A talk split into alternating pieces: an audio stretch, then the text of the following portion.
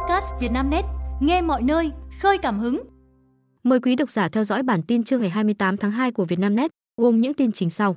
Bắt tạm giam tài xế chém xe buýt ở Hà Nội. Lật xe đầu kéo trên cao tốc La Sơn, Túy Loan, tài xế tử vong. Cháy lớn ở chợ Hiệp Tân, thiêu dụi ba kiosk và nhà dân. Công an đột xuất kiểm tra tuổi người xem phim Mai của Trấn Thành. Lật xe đầu kéo trên cao tốc La Sơn Túy Loan, tài xế tử vong.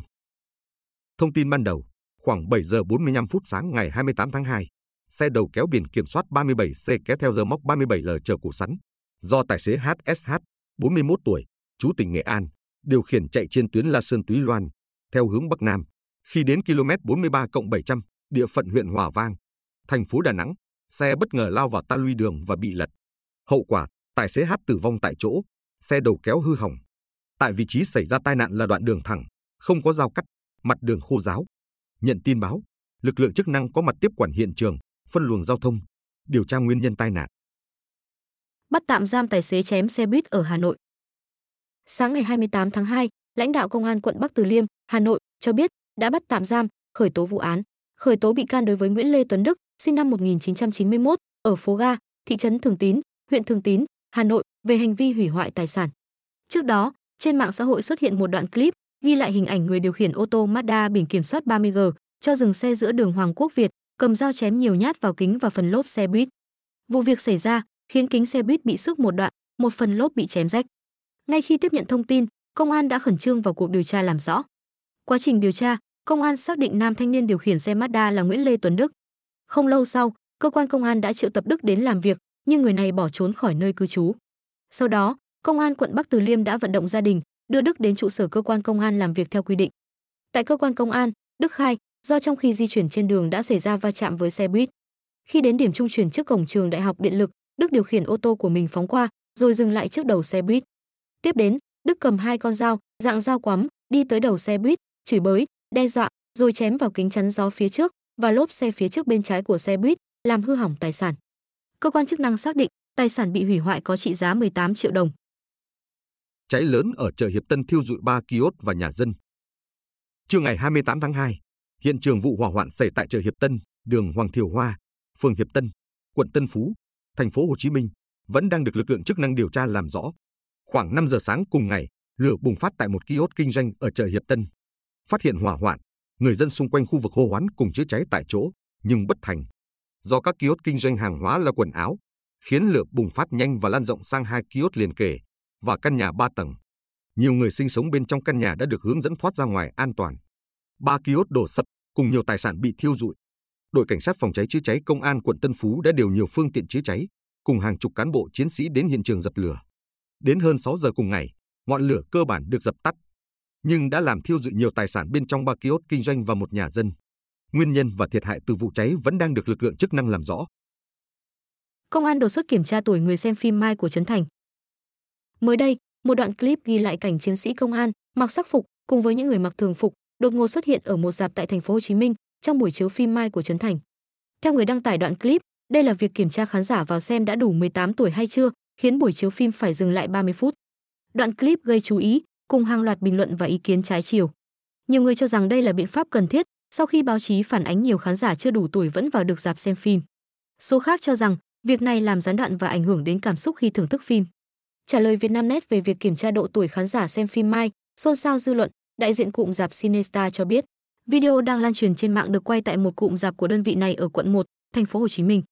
Khi đó, đoàn thanh tra của phường Nguyễn Cư Trinh đột xuất kiểm tra bên trong một phòng chiếu Mai, bộ phim gắn nhãn 18 của Trấn Thành.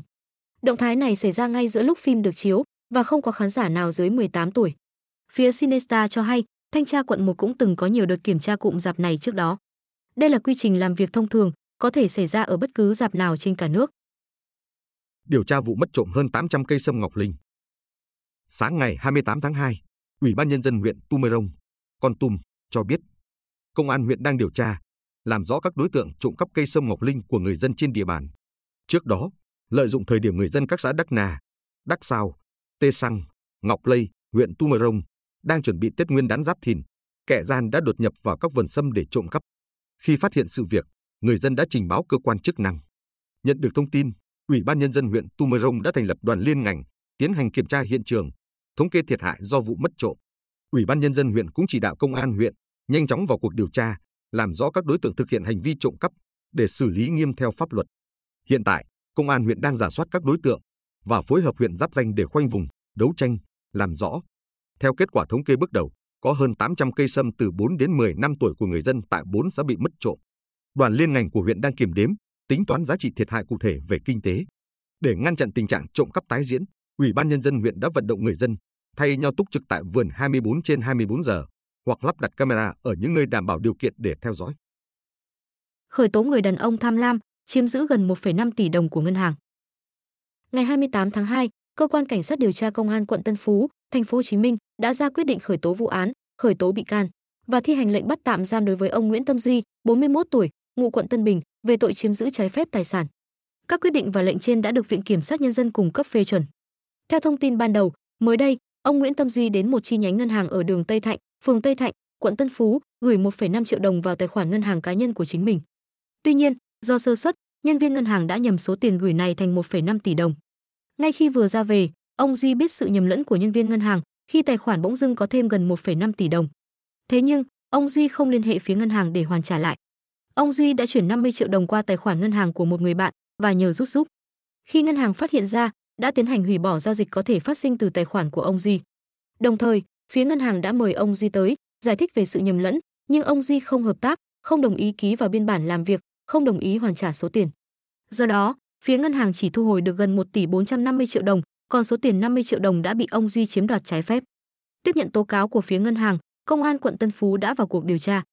Qua đấu tranh, ông Duy thừa nhận hành vi và cho biết do hoàn cảnh khó khăn nên đã tham lam chiếm đoạt số tiền trên.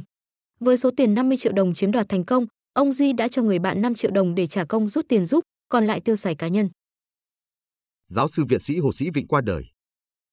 Nhà thơ Nguyễn Quang Thiều cho biết, giáo sư viện sĩ Hồ Sĩ Vịnh, hội viên Hội Nhà văn Việt Nam, đã chút hơi thở cuối cùng vào hồi 12 giờ 55 phút ngày 24 tháng 2, hưởng thọ 91 tuổi. Ông là một nhà nghiên cứu, nhà giáo, nhà báo và nhà dịch thuật uy tín của Việt Nam.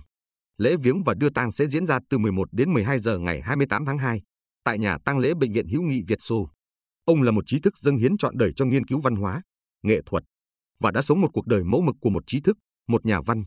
Với hơn 30 tác phẩm đã xuất bản, nổi bật là những đầu sách học thuật mới mẻ và nhiều giá trị như Pushkin, Bút ký chân dung, 1983, M. Gorky với văn nghệ dân gian, 1985, Lenin và sự hình thành người nghệ sĩ kiểu mới, 1986, Tư duy mới và phẩm chất văn nghệ sĩ, 1989, Văn hóa Việt Nam trong tiến trình đổi mới, 2002, về bản lĩnh văn hóa Việt Nam, 2005, Văn hóa Việt Nam, những nét đặc sắc. Có một nền văn minh Nga văn hóa học, triết học văn hóa một lĩnh vực mới của triết học hiện đại, văn hóa hòa giải một khái niệm mới trong văn hóa toàn cầu, văn hóa con người. Ông đã đóng góp lớn vào lĩnh vực khoa học nhân văn, nhà thơ Nguyễn Quang Thiều cho biết. Ông từng giảng dạy tại nhiều trường đại học hàng đầu của Việt Nam như Đại học Quốc gia Hà Nội, Đại học Khoa học Xã hội và Nhân văn, Đại học Văn hóa Hà Nội và Đại học Văn hóa Nghệ thuật Quân đội. Chân dài bóng chuyền 16 tuổi cao 1m87, gây sốt cộng đồng mạng. Vận động viên bóng chuyền Phạm Quỳnh Hương gây chú ý khi mới 16 tuổi nhưng đã cao 1m87, được kỳ vọng sẽ là truyền nhân của Trần Thị Thanh Thúy trong tương lai. Phạm Quỳnh Hương lần đầu tiên góp mặt trong danh sách 17 cái tên đội một của binh chủng thông tin tham dự Cúp Hoa Lư 2024. Phạm Quỳnh Hương gây chú ý bởi chiều cao vượt trội mỗi khi xuất hiện. Cô nằm trong top những vận động viên bóng chuyền nữ cao nhất Việt Nam hiện tại, chỉ thua Thanh Thúy và Lý Luyến. Quỳnh Hu Ong cho thấy sự tiến bộ rất nhanh của mình ở các giải đấu trẻ trong năm qua, với thành tích ấn tượng, danh hiệu vận động viên tấn công xuất sắc của Cúp Câu lạc bộ trẻ 2023. Theo đánh giá của giới chuyên môn, Quỳnh Hương có tố chất thể thao tốt, nhanh nhẹn, mạnh mẽ và tiến bộ rất nhanh.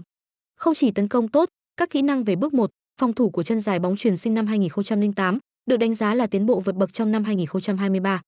Quỳnh Hương mang tới hy vọng cho bóng truyền nữ Việt Nam. Dù vậy, tay đập 16 tuổi phải thực sự nỗ lực để có thể trở thành truyền nhân của Trần Thị Thanh Thúy. Bom tấn 4.600 tỷ gần đạt điểm tuyệt đối, được ví như kiệt tác màn ảnh ra dạp Việt. Dun, hành tinh cát 2, Dun, Patu, phần 2 bom tấn đình đám năm 2021, với chi phí sản xuất lên đến 4.600 tỷ đồng. Sau thời gian trì hoãn, sẽ chính thức ra mắt khán giả Việt Nam và toàn cầu từ ngày 1 tháng 3 tới. Ra mắt vào năm 2021, giữa thời kỳ đại dịch COVID-19 diễn biến phức tạp trên toàn thế giới, Đun hành tinh cát của đạo diễn Denis Villeneuve vẫn đặt hai những thành công ấn tượng trên cả phương diện phê bình và thương mại. Khi rất nhiều ý kiến lo ngại, dạp chiếu sẽ thất thế trước các nền tảng xem phim trực tuyến, sự xuất hiện của Đun hành tinh cát giống như một lời khẳng định vì sao màn ảnh rộng là không thể thay thế. Phần 1 của phim nhận được gần 300 đề cử và thắng 173 giải. Trong đó có số tượng vàng Oscar với doanh thu gần nửa tỷ đô la Mỹ. Dune, hành tinh cắt 2 hay Dune 2 sẽ tiếp tục khám phá hành trình đậm chất thần thoại của Paul Atreides khi anh đồng hành cùng Chani, Zendaya thủ vai và những người Fremen trên chặng đường trả thù những kẻ đã hủy hoại gia đình mình.